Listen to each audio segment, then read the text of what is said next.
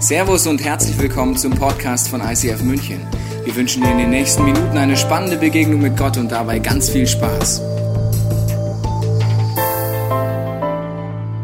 Ja, heute ist das Thema Roots und zu Beginn habe ich eine Frage an dich. Wer von euch kennt das, dass man Situationen gibt oder Umstände gibt, wo man ins Limit kommt? Also das heißt, wenn du das machen musst, diesen, dieses, diese Sache oder diesen Teil deines Lebens, geht der Puls nach oben, man ist leicht gestresst. Und kennt das jemand außer mir, so Situation? Gut. Schön, ist immer ein bisschen Therapie für das Pastor, wenn ich merke, euch geht es genauso. Ich sage euch, wann es bei mir so ist. Also wann geht mein Puls nach oben? Wann bin ich gestresst von jetzt auf gleich? Immer, wenn ich was Handwerkliches tun soll. Da bin ich brutal am Limit. Das gibt's gar nicht, ja? Egal, ob ich was umbauen will und ich komme aus einer Familie, musst du wissen. Äh, mein Vater hat gefühlt, wenn es eine Glühbirne zu wechseln gab, den Handwerker gerufen. Okay, aus so einer Familie komme ich. Jetzt habe ich schöner oder dummerweise in eine Familie geheiratet, wo mein Schwiegervater Bob der Baumeister 2.0 ist und mein Schwager Bob der Baumeister 3.0. Also für die ist gar kein Thema, okay? Aber ich werde gestresst. Meine Frau hat am Anfang immer gar nicht geglaubt, wenn ich zum Beispiel was aufbauen sollte, ja? Also zum Beispiel von diesem wunderbaren schwedischen Möbelhaus. Ich möchte den Namen nicht nennen, aber auch von anderen Möbeln, da hat man dann solche Anleitungen, gell?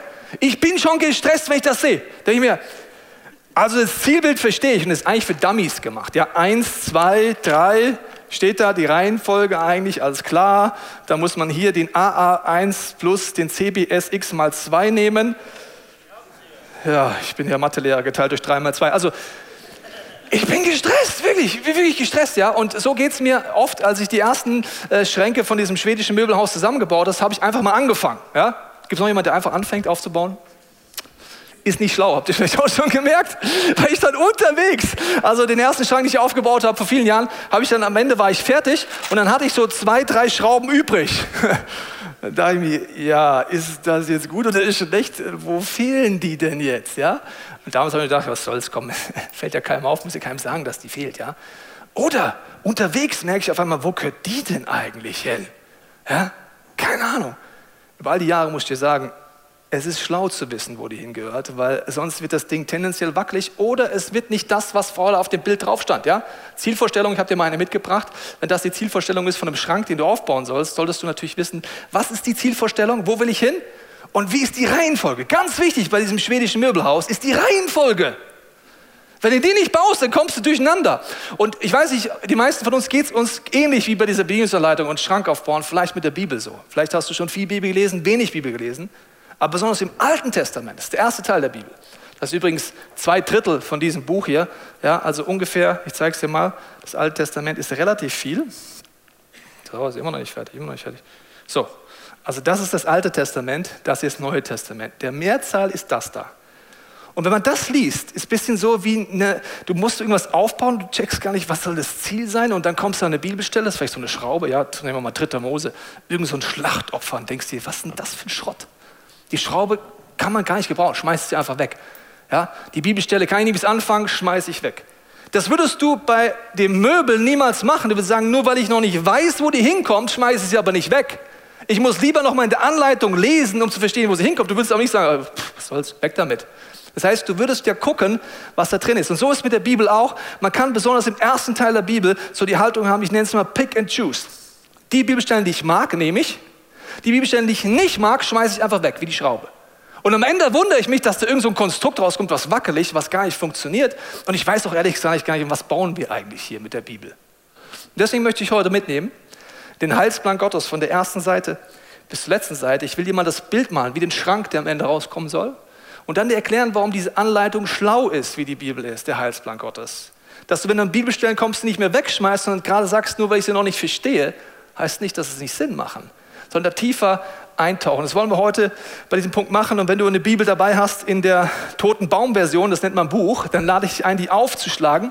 Wenn du es digital hast, auch gerne da. Wir werden heute zwei Bibelstellen angucken, Epheser 2 und Matthäus 5. Ich empfehle dir grundsätzlich, diese Tote Baum-Version wieder zu nutzen. Weißt du warum?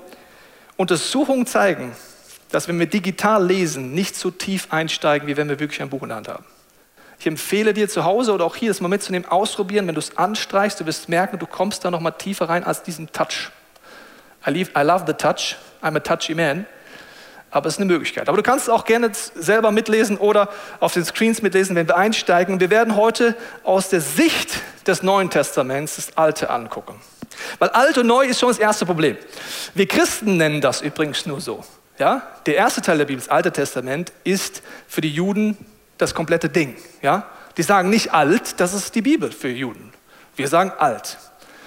Und ich weiß nicht, wie es dir geht, wenn du hörst Altes Testament. Als ich zum Glauben gekommen bin, habe ich gedacht, das muss ich gar nicht lesen. Äh, ich bin ja neu, verstehst du? Also alt bis auf Wein ist alt meistens schlechter, oder?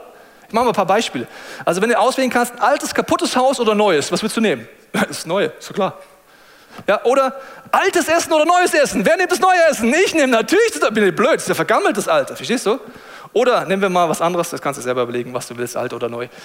Also durch diese Begrifflichkeiten, die wir als Christen erzeugt haben, es hat übrigens, Jesus hat so nie geteacht, ja? auch die ersten Jünger haben so nie geteacht, die hatten nur den ersten Teil der Bibel, die erste Kirche. Dadurch haben sie gepredigt, das haben sie genommen. Es gab nicht alt, es gab nur das. Now, okay? Aber durch diese Formulierung kann Ihnen sowas anderes aufkommen, dass wir denken, das könnte alles in die Variante wegschmeißen.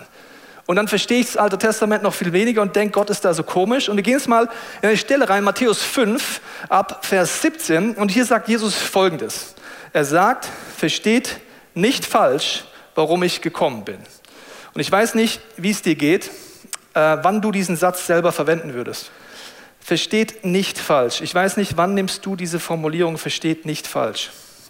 Ich nehme sie, wenn ich denke, dass was gleich kommt, du missverstehen wirst. Hast du schon mal gesagt? Versteh mich bitte nicht falsch jetzt, gell? Also bitte versteh mich jetzt nicht falsch. Wann sagst du das? Wenn du schon vorher denkst, dass was du gleich sagst, wird entweder einen Konflikt erzeugen oder ein Missverständnis oder ist sehr wahrscheinlich, das versteh mich bitte nicht falsch, ja. Aber ich muss jetzt so. Wenn Jesus Christus einen Satz so anfängt, sollten wir sehr genau hingucken, weil er ist außerhalb der Zeit als Gott und er weiß, welche großen Missverständnisse im Glauben kommen werden. Er weiß, was passieren wird in der Kirchengeschichte. Und jetzt kommt das meist Missverstandenes in der Bibel, nimmt Jesus und fasst es hier zusammen. Was können wir falsch verstehen? Ich bin nicht gekommen, um das Gesetz oder die Schriften der Propheten abzuschaffen. Das wäre jetzt der Teil. Okay? Wo können wir Jesus falsch verstehen? alt, vorbei, weg, nichts mehr wert, brauchen wir nicht mehr. Das größte Missverständnis der Kirchengeschichte. Ich sage dir gleich, wo es angefangen hat. Okay, Jesus sagt, verstehe mich. Im Gegenteil, also wie im Gegenteil, Altes Testament. Ich bin gekommen, um sie zu erfüllen. Ich versichere euch, solange der Himmel und die Erde bestehen, das ist relativ lange noch, nicht bis Jesus wiederkommt, äh, wird selbst die kleinste Einzelheit von Gottes Gesetz, wir reden hier über das Alte Testament, gültig bleiben, solange bis ihr Zweck erfüllt ist. Wie jetzt alles, also vielleicht hast du schon mal dritte Mose gelesen. Du denkst, du bist in so einem Slasher-Movie unterwegs, wer da geschlachtet wird und dann das Tier und dann die drei Tauben und der denkt, hä? Das alles? Hat Gültigkeit? Wie crazy ist das denn? Wenn ihr also das kleinste Gebot brecht und andere dazu ermuntert, hier redet er über den ersten Teil der Bibel, weil den zweiten gab es noch gar nicht, als er das sagt. Ist uns vielleicht klar, aber ich will es wiederholen. Er redet über den ersten Teil der Bibel, okay? So. Das kleinste Gebot und andere dazu ermutet, dasselbe zu tun, ist alles nichts mehr wert. Amazing Grace, der neue Bund, weg mit dem Schrott. So, okay, jetzt wird es ein bisschen krass. Werdet ihr auch die Geringsten im Himmelreich sein. Dagegen wird jeder, der die Gesetze Gottes, erste Teil der Bibel, befolgt und sie anderen erklärt, warum es die gibt, was ist die Schönheit dahinter, wird im Himmelreich groß sein. Aber ich warne euch, wenn eure Gerechtigkeit die der Schriftgelehrten Pharisäer nicht weit übertrifft, dürft ihr nicht ins Himmelreich hinein kommen. Jesus sagt drei Missverständnisse. Erstens, er schafft es nicht ab. Alte Testament, Gottes Plan ist immer gleich geblieben. Zweitens, er erfüllt es. Drittens, es bleibt gültig. Wo beginnt das Missverständnis der Kirchengeschichte, wo Jesus sagt, bitte versteht mich nicht falsch. 300 nach Christus circa kommt Kaiser Konstantin. Er kommt auf die Idee, er merkt, das Christentum ist eine Erweckungsbewegung weltweit. Das komplette römische Reich wird auf den Kopf gestellt durch die Leidenschaft dieser Christen und dieser ersten Kirche. Und er überlegt sich, wie kann ich die kontrollieren? Und er überlegt sich, die einzige Möglichkeit ist, ich ernenne jetzt die Religion Christentum zur Staatsreligion. Ich beginne die Staatskirche mit dem Ziel, als Konstantin Einfluss zu haben auf diese Christen. Wie kann ich sie maximal stoppen? Er hatte Juden gehasst, also wollte er alles Jüdische aus dem Christentum rausnehmen. Alle jüdischen Feste, wo Gott sagt, die werden wir für immer feiern, Verlaubtenfest, Pessachfest und so weiter, schafft er ab, fängt an, Ostern einzuführen statt Pessach, Weihnachten einzuführen, etc. Silvester statt dem jüdischen Neujahrsfest und so weiter. Schafft alles ab. Bis 300 nach Christus. Was haben die Christen gemacht? Alles gefeiert. Du kannst nachlesen. Jesus Christus feiert alle Feste. Du kannst nachlesen, alle. Okay, er schafft es aus Judenhass und sagt, ich setze jetzt alle Juden ab und ich setze nur noch Leute ein, die sogenannten Heidenchristen, und dann starten wir die Staatsreligion Christentum. Ab diesem Zeitpunkt ist es getrennt. Bis dahin war es vollkommen normal, dass du das Christentum nicht trennen kannst vom Judentum. Jesus war und ist Jeshua, ein Jude. Alle Autoren der Bibel sind Juden. Wie willst du das Jüdische rausziehen aus, dieser, aus diesem Glauben? Wenn du das machst, passiert Folgendes, wofür Paulus warnt. Kannst du nachlesen, Römerbrief. Er sagt, liebe Christen, macht bitte einen Fehler nicht. Versteht mich bitte nicht falsch auf Paulus Sprache. Vergesst nicht, was eure Wurzeln sind. Wenn ihr die hebräischen Wurzeln vergesst, werdet ihr keine Kraft mehr haben. Euer Glauben wird keine Durchschlagskraft mehr haben und ihr werdet falsch abbiegen. In meiner Übersetzung kannst du noch mal nachlesen. Okay, das Missverständnis ist so gewaltig und so schrecklich, dass es so weit krank geworden ist, dass wenn du heute Juden fragen würdest, wer tendenziell über die Geschichte hinweg die zwei schlimmsten Zielgruppen waren, dann sind es Christen und die Deutschen in der Vergangenheit auch ganz weit vorne. Also wenn du deutscher Christ bist, dein Image ist nicht so gut in Israel. Warum? Christen haben sogar noch theologisch argumentiert, warum man gegen Juden vorgehen muss. Adolf Hitler musste das nur nehmen, diese kranke Theologie, und sagen, die Juden haben ja den Christus getötet und überhaupt, der alte Bund ist ja vorbei, ist jetzt alles neu. Dahinter steckt ein kranker Gedanke. Der ist aber irgendwie ganz tief in uns drin. Der lautet, das Volk Israel, erster Teil der Bibel. Ja, Gott schließt Bünde. Ja, ja, stimmt schon. Ja, und er sagt, die gelten für die Ewigkeit. Aber das war nur Spaß von Gott. Ja?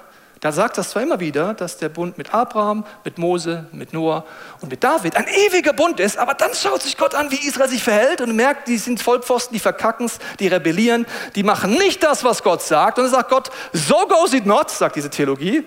Wir machen einen Cut, wir machen einen Doppelpunkt nach dem Alten Testament, ist zwar zwei Drittel der Überlieferung und die komplette Überlieferung, die die erste Bibelkirche hatte.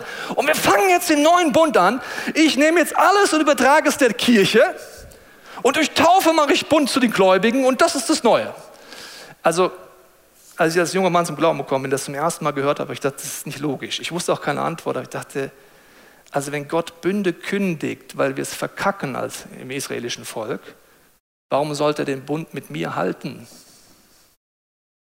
Ich weiß nicht, ob du dich ein bisschen mit Kirchengeschichte auskennst. Also, wir haben es nicht besser gemacht, um es mal vorsichtig auszudrücken. Ganz vorsichtig auszudrücken. Ich kenne dein Leben nicht, aber wenn du getauft bist, weißt du genau, du hast Dinge rebellisch in dir, du vertraust Gott manchmal nicht, du tust genau wie das Volk Israel. Das ist deine Geschichte, das ist meine Geschichte. Ich vertraue Gott nicht, ich rebelliere so. Und warum alles in der Welt sollte Gott sagen, ja, aber bei dir, amazing grace. Wenn das mal hinfällt, stehst einfach wieder auf. Ja, bei dir halte ich den Bund, aber den Israeliten, Israeliten kündige ich ihn. Du merkst, viele Leute misstrauen Gott unterbewusst wegen dieser Theologie. Wie kann ich Gott vertrauen, dass er zu mir steht, wenn ich ein Sünder bin, wenn ich versage? Wenn er da aufkündigt. Gott sagt genau das Gegenteil. Jesus preacht was ganz anderes. Er geht mit den Emmaus-Jüngern spazieren. Super faszinierend. Stundenlang predigt er ihn und zeigt ihnen, wo er im Wort Gottes vorkommt. Was für ein Wort Gottes hatten wir damals? Nur das Alte Testament. Okay? Die ersten Jünger, wie haben die denn gepreacht? Nur, was heißt nur? Das Alte Testament. Was preachen wir nicht mehr im Christentum? Genau, vielleicht merkt ihr so ein bisschen den Link. Okay, also es ist genau Gegenteil. Jesus sagt, versteht mich nicht falsch und sagt, das Gegenteil ist der Fall. Wir gehen ins Epheser 2, vielleicht hast du schon aufgeschlagen, Vers 22. Früher, hier ist Paulus am Reden, mit sogenannten Heidenchristen in Ephesus, also Leute, die die jüdischen Wurzeln nicht kannten. Die kannten nicht ihre Roots und die haben nicht verstanden, wo die Kraft herkommt. Okay, Früher hattet ihr keinerlei Beziehung zu Christus. Ihr hattet keinen Zugang zum, was? Israelitischen Bürgerrecht und wart ausgeschlossen von was? Von den Bünden. Was sagt er nicht? Liebe Freunde, Bünde sind eh abgeschafft. Super. Gehen wir weiter? Nein, das Gegenteil. Das ist crazy. Ihr wart ausgeschlossen vom israelitischen Bürgerrecht. Das heißt, das gibt es immer noch. Ihr wart ausgeschlossen von den Bündnissen. Wie willst du eigentlich die Bibel lesen, ohne diese Offenbarung. Wenn Gott sagt, wie ich Abraham gesegnet habe, segne ich dich. Wieso? Ist du ein Israelit? Aber du hast durch Jesus Anteil an allen Verheißungen, allen Versprechen, alles, was er sagt, im ersten Teil der Bibel und darüber hinaus.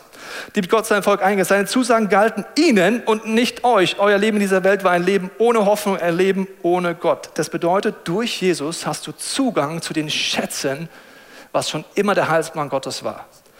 Lass uns das kurz angucken. Ich kann das jetzt nur kurz machen. Deswegen haben wir das Roots-Buch geschrieben. Ein ganzes Buch nur über die Bünde. Das mache ich jetzt ganz schnell im Schnelldurchlauf, aber wenn es Sie interessiert, wir haben Roots Groups, wir haben alles Mögliche. Aber wir schauen uns nur kurz die Bünde an. Es sind drei Bünde, die ich anschaue. Ich habe dir da so eine Mobile mitgebracht. Abraham, Mose und in Jesus schließt Gott zeitlose Bünde. In Abraham begegnet er ihm und er ist damals ein Heide, der Götzenstatuen herstellt. Das wissen wir aus den jüdischen Schriften. Gott begegnet ihm, Jesus begegnet ihm. Machen wir nächstes eine Hashtag Jesus-Serie. Ich freue mich schon wie ein Schnitzel darauf, wieso Jesus Abraham begegnet. Aber es ist wieder ein anderes Thema. Ich bin motiviert, du merkst das. Okay, also Hashtag Jesus nächstes Jahr für Ostern. Aber Abraham begegnet Gott und Gott sagt, ich bin El Shaddai, ich bin dein Versorger. Es, dieses Wort heißt auch wie eine Mutterbrust, wie jemand, der dich absolut versorgt. Ich liebe dich und ich habe einen Plan, Abraham. Du bist die erste Person, die sich entscheiden kann, ihr Leben zu geben mit dem Ziel, dass in der ewigen Stadt möglichst viele Menschen sind, in der Ewigkeit bei Gott. Und er schließt diesen Bund mit Abraham und sagt, lass uns gemeinsam dieses Ziel haben, wir wollen die Welt retten. Der erste Jude der Weltgeschichte war eine Person, die sagt, ja, ich bin dabei. Crazy, oder? So ist der erste Jude laut Definition, war ein Heide, der Jesus Christus begegnet und die Berufung annimmt, sein Leben zu geben, damit die Welt gerettet wird. Okay, das ist Abraham. So, jetzt kommt Mose. In Mose gibt Gott Gebote. Und er zeigt uns nicht nur in Abraham, dass er uns retten will, sondern von was er uns retten will. Alle Gebote, sagt die Bibel, sind damit wir leben, damit wir aufblühen, damit wir klar sehen, wo wir Heilung und Befreiung brauchen. Wenn du nicht verstehst, dass Gott ein Vater ist, wie eine liebevolle Mutter ist, wirst du alle Gebote religiös hören. Das ist schrecklich im Christentum. Religiosität ist eines der schlimmsten Dinge, die ich kenne weil die verurteilen, die richten, die tun Leute runtermachen und die sind ganz eng. Und Mose kann ich total falsch verstehen, mit dem Zeigefinger. Aber Gott sagt hier, diese Gebote gebe ich euch, damit ihr lebt. Du kannst mal einen Römerbrief lesen. In Römerbrief erklärt Paulus wieder den Heidenchristen, dass das Gesetz gut ist. Römer 7,7. Durch das Gesetz, durch die Gebote erkenne ich, wo ich Sünder bin in meinem Leben. Römer 2,17. Was ist die Besonderheit des jüdischen Volkes? Sie können durch die Offenbarung im ersten Teil der Bibel Recht und Unrecht unterscheiden. Römer 3,20. Je besser du das Gesetz kennst, desto mehr wirst du erkennen, wo du umkehren kannst. Römer 5,20 und so weiter. Ich immer weitermachen. Es ist ein Spiegel, in den ich reinschauen kann, mit dem Ziel zu wissen, wo brauche ich Heilung, wo brauche ich Befreiung, wo brauche ich den dritten Bund, Jesus Christus. In Jesus zeigt nämlich Gott uns, wie er uns befreien will. Jesus sagt, er ist ein Arzt, der gekommen ist, um die Kranken zu suchen, die Schuld auf sich zu nehmen. Jesus ist für dich und für mich am Kreuz gestorben, alle Zerstörungswucht aufzunehmen. Woher weiß ich, mit was ich alles zu Jesus kommen kann? Indem ich das Gesetz ernst nehme und reinschaue und gucke, wo bin ich körperlich, seelisch, geistlich krank? Mit welchem Ziel? Du böser, böser Mensch? Nein! Voller Freude zum Kreuz zu rennen und zu sagen, danke Gott, dass du mir dieses Angebot, danke, dass du mir gerade zeigst, wo ich falsch abbiege. David betet darum, gib mir ein neues Herz. Zeigte mir, wo ich auf falschen Weg bekomme. Er kennt das, diesen Kreuzmoment. Er liebt das. Das heißt, wenn ich das nicht aufschlage, weiß ich nicht, was mich zerstört. Dann denke ich, der Zeitgeist hat recht oder die Tante Erna hat recht oder meine Gefühle haben recht. Ich bin einfach lost da irgendwie. Und das ist eine wunderschöne Sache. Oh, die drei Sachen können zusammen. Wenn du nicht weißt, dass Gott ein Vater ist, wirst du religiös. Wenn du nicht weißt, dass Jesus für dich am Kreuz gestorben ist und es keine Anklage für die Gerechten gibt, klagst du dich an.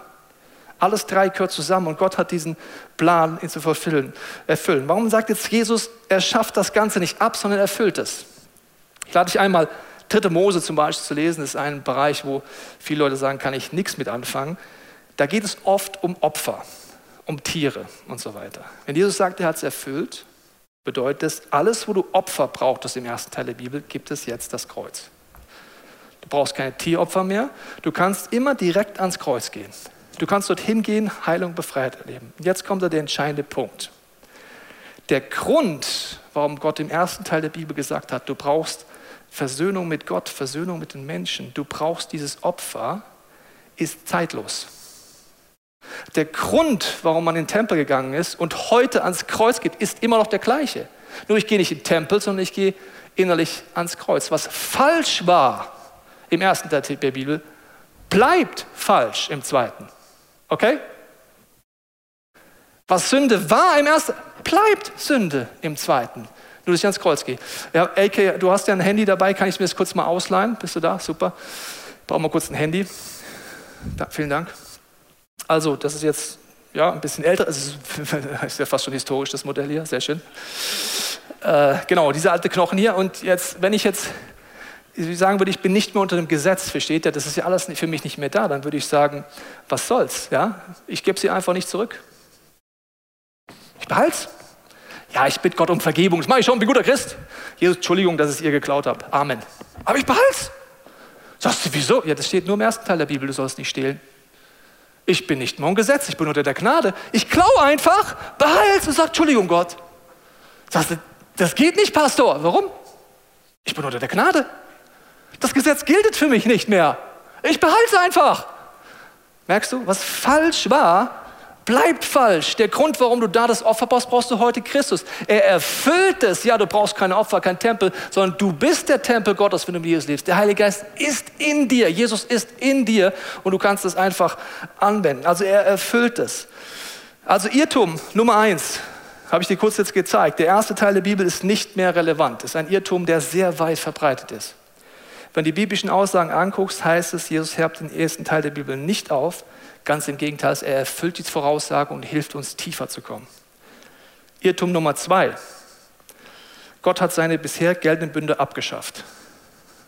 Im Gegenteil, du hast Zugang zu den Bünden und die Bünde sind nicht abgeschafft.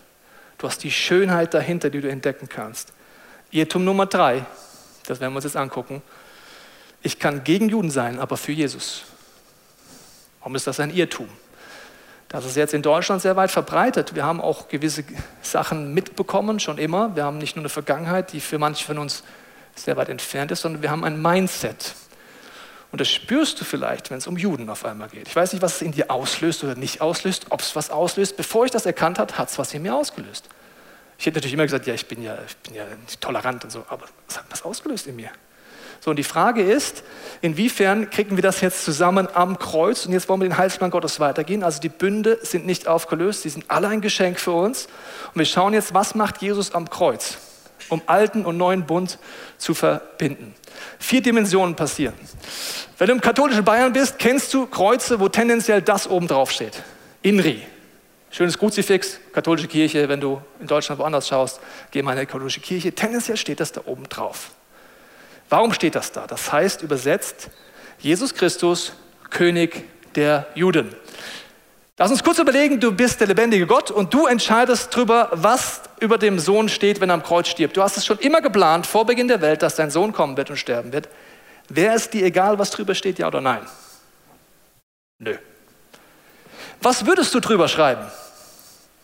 Ich sag's dir.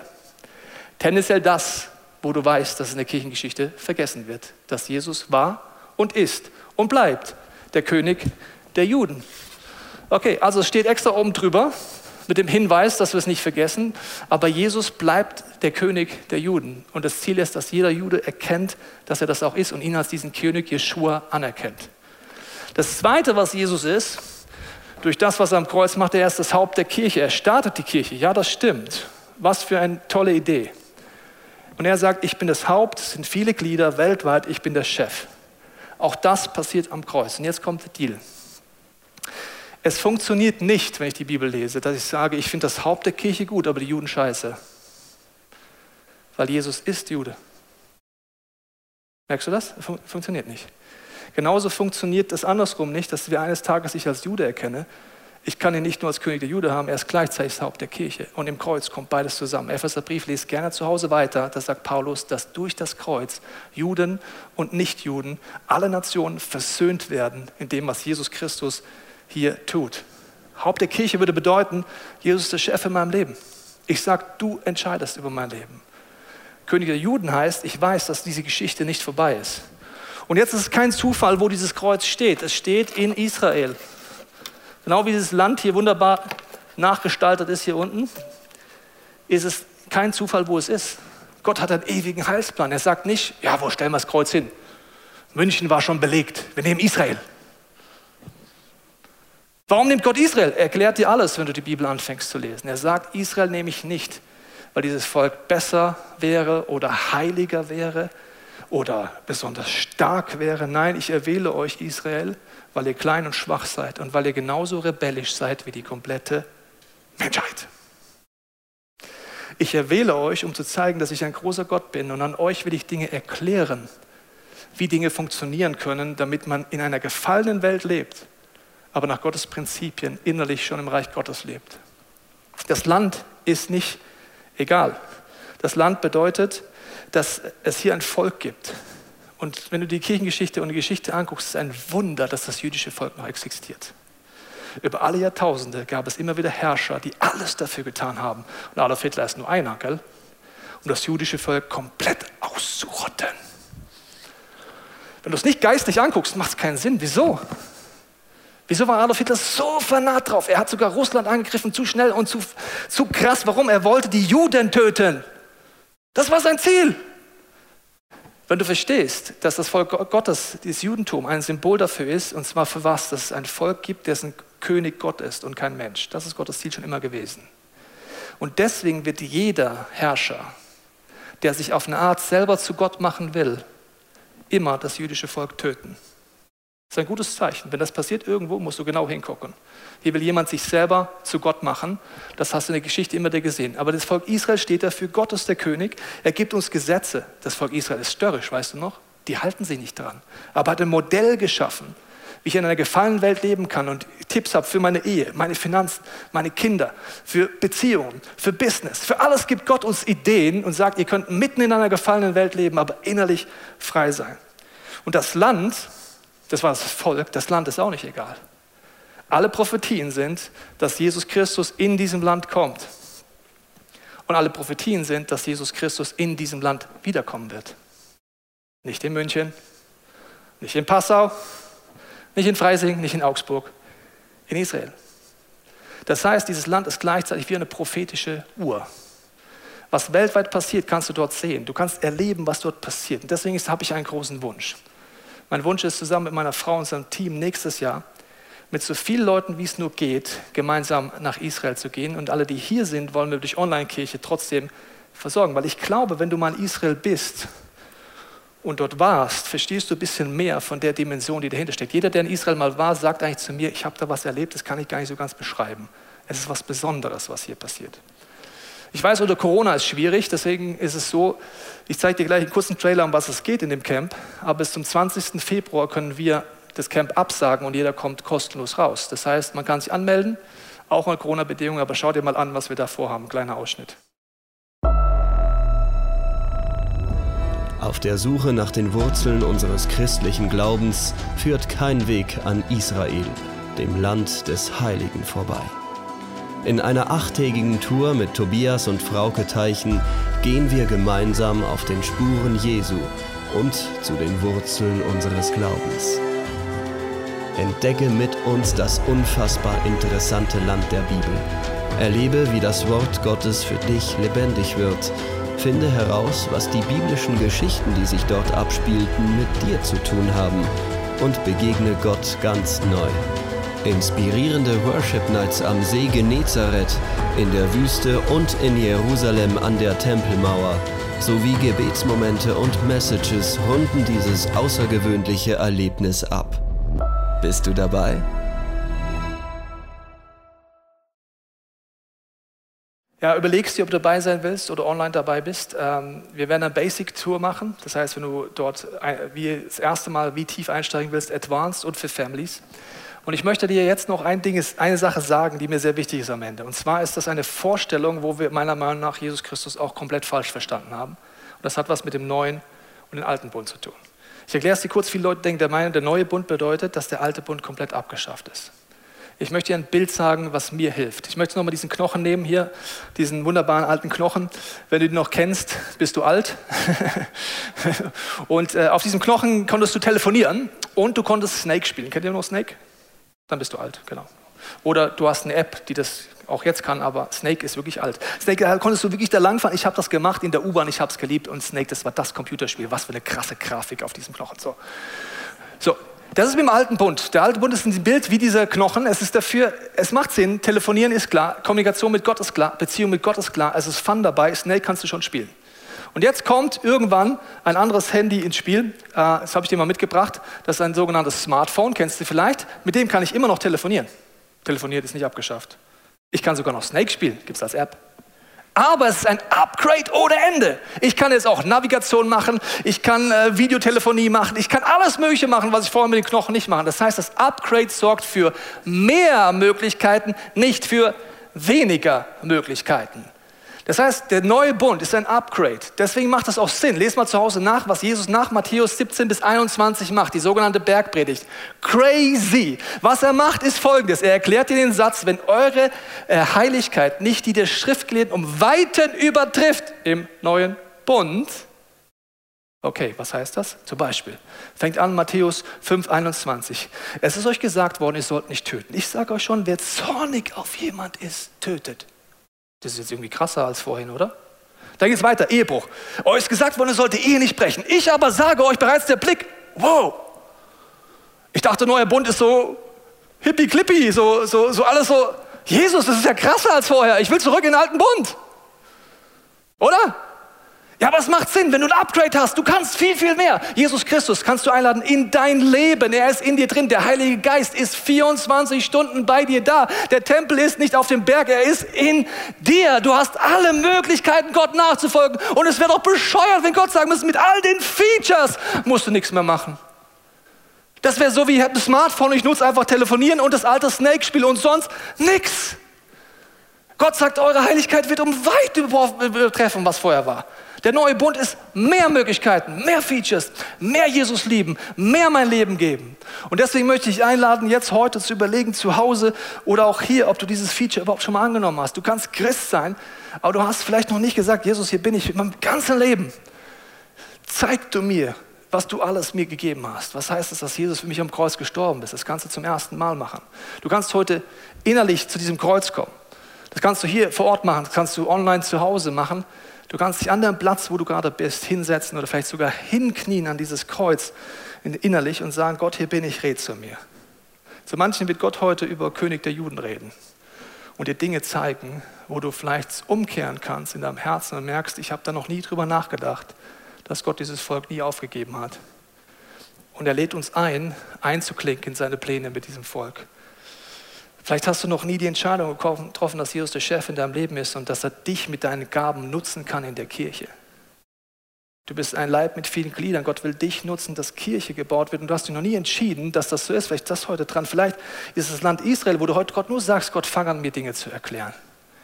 Aber ich möchte jetzt in der Stille die Möglichkeit geben, dass Gott dir zeigt, was diese Message für dich bedeutet.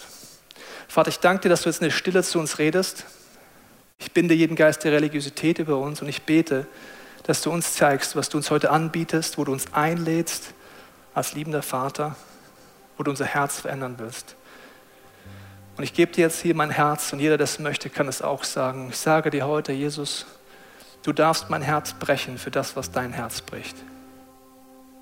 Ich wünsche mir nichts mehr, Jesus, als dass ich sehe, wie du die Welt siehst, wie du die Juden siehst, wie du die Kirche siehst, du die Welt siehst.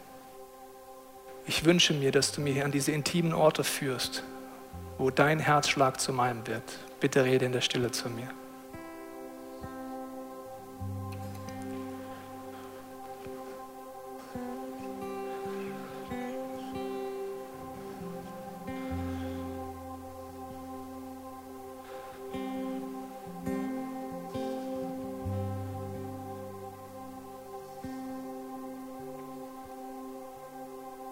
Jesus, ich danke dir, dass du an unsere Herzen klopfst.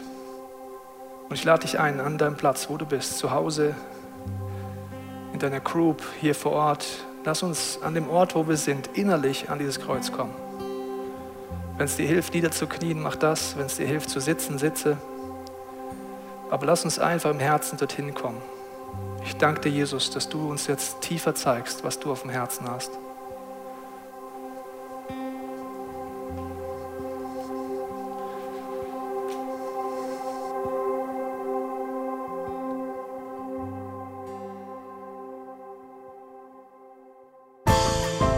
Wir hoffen, dass dir diese Predigt weitergeholfen hat. Wenn du Fragen hast, kannst du gerne an info at icf-moenchen.de mailen und weitere Informationen findest du auf unserer Homepage unter www.icf-moenchen.de.